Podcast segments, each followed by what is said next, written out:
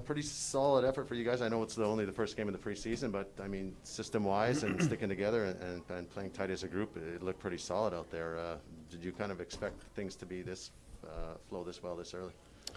Uh, I mean, I don't know what expectations were. It's hard in preseason game number one, but I thought that, yeah, like you said, the group came out there, battled hard, um, played really tight defensively, had a couple of big saves when we needed it, and just played a really good team game. Um, locked it down and created lots of offense too. So, yeah, it was fun. It's a fun uh, way to start the preseason when you have some some offense and some success. Everyone's happy and and everybody looks good yourself, you come to a new team, you want to make a good impression. I mean, this is a nice way to start for you, I would imagine. Yeah, I mean, even when I came here four weeks ago, I wanted to make a good impression right away, and and um, that's what it's all about. So it feels good to come out here and um, back in the Saddledome and have a good game. Uh, it's a lot of fun. So a lot of different emotions coming back here, and you know, spent three good years here. So um, yeah, it was fun. You're a, a guy who kind of does everything pretty well. Coaches like to describe you as you know the, the Swiss Army knife type of person. Is that kind of reflective today of, of what we can expect from, from you as an Oiler? Yeah, I think so. I mean, I'm not the most skilled guy in the world or the fastest or any of the those attributes, so I got to do some of the other things um, at a high level and at, at a NHL level. So I feel like I can bring a lot of different um, things to the team, um, a lot of different uh, elements of the game. Um, so yeah, try to focus on a lot of different little things. It's it's nice playing in a good Canadian market where people can recognize the the nuances of the game and um, the things that the little things that add up at the NHL level. You got to look, uh, look at uh, Evan Bouchard, just a young guy, but his his poise out there and the way you know his shot and just the way he kind of commands the the ice when he's on there is pretty remarkable for a young player. Yeah, I mean, honestly, I hadn't really seen it yet. Um, this is like the first real game. Scrimmages in camp are one thing, but this is a more closer to a real NHL game, and um, he was elite. I thought he was really good with the puck.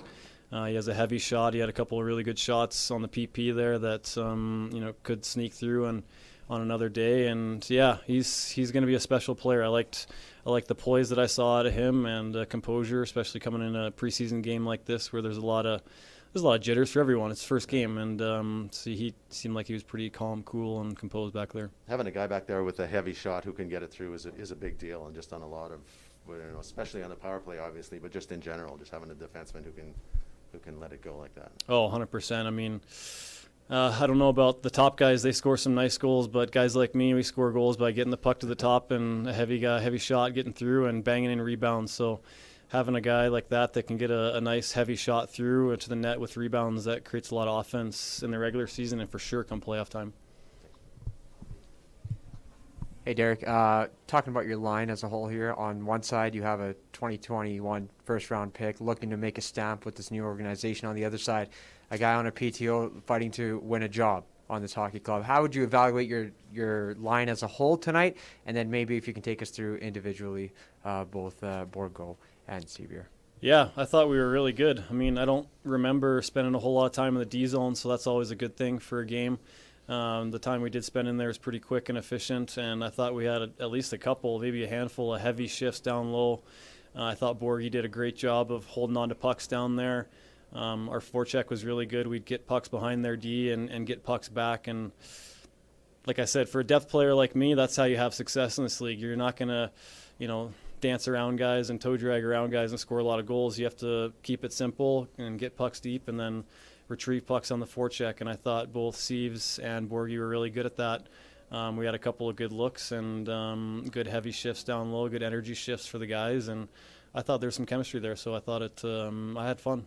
For Bourgault, would you say one of his best traits is the ability to find soft ice, open ice, uh, yeah. to get that shot off? Yeah, hundred percent. That was a yeah nice spot there. Kind of the little turnover, little play behind the net where the breakdown happens, and they can't you know get tight enough, fast enough and he finds a little soft area and a quick release for sure. I thought he was really good down low for, I mean, maybe not a smaller guy, but he's smaller than most and some.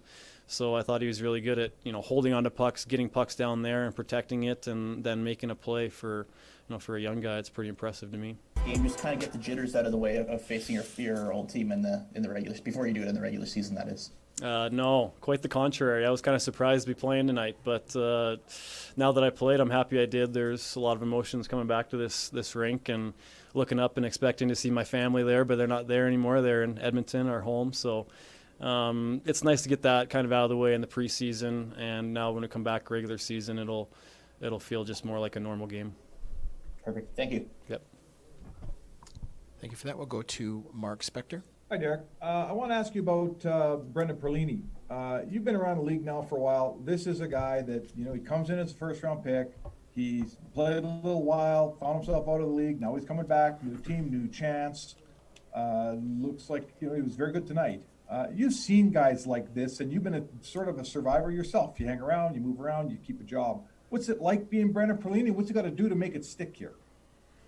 Yeah, it's tough. I, I think I talked about this a little bit uh, the other day in my interview, but it's really hard to be a top six guy in this league. And I think um, Perlini is a pretty skilled player. He probably has that skill to maybe try and do that. But if you're not a top six guy, which there's no spots on our team for that, you have to find a way to make an impact in other ways, not flashy. Um, and you know playing the game simple but being effective, not being a liability. And so I think it's I mean not for Pearls specifically, but for everybody. And for myself, it's been finding those nuances in the game and just bearing down and being really good at those. And uh, whether it's face-offs, whether it's being really responsible defensively, and at the same time having those heavy grind shift as a grind shifts as a depth player. I mean, it just that is huge for our top six to have more energy and more time instead of us getting grinded down and then they start in the D zone. It makes it pretty hard. So, um, yeah, I don't know. He's a great player. He's a lot of, he has a lot of skill. Um, I think that he for sure belongs in this league. It's just a matter of um, harnessing those nuances and the little parts of the game that um, make the depth player a successful player. Thank you very much. Hi, it's Shauna, and I might be a bad parent because my kids think french fries are vegetables. Hey, it's Ryan, and I might be a bad parent because I went out for wings when my wife was in the hospital after giving birth. Johnny here. I might be a bad parent because in my house, the tooth fairy gives pocket change. But we're not alone. Len emailed us and said his six year old daughter's Tarzan moment going from love seat to lazy boy by curtains made him more proud than any dance recital. and Andy left his two year old at the rink. All right, guys, I'm sure we're not alone. Like Andy's kid. For stories and confessions like this, make sure you check out our podcast. It's called Bad Parents, and it's available wherever you get your podcasts. I left a glove at the rink.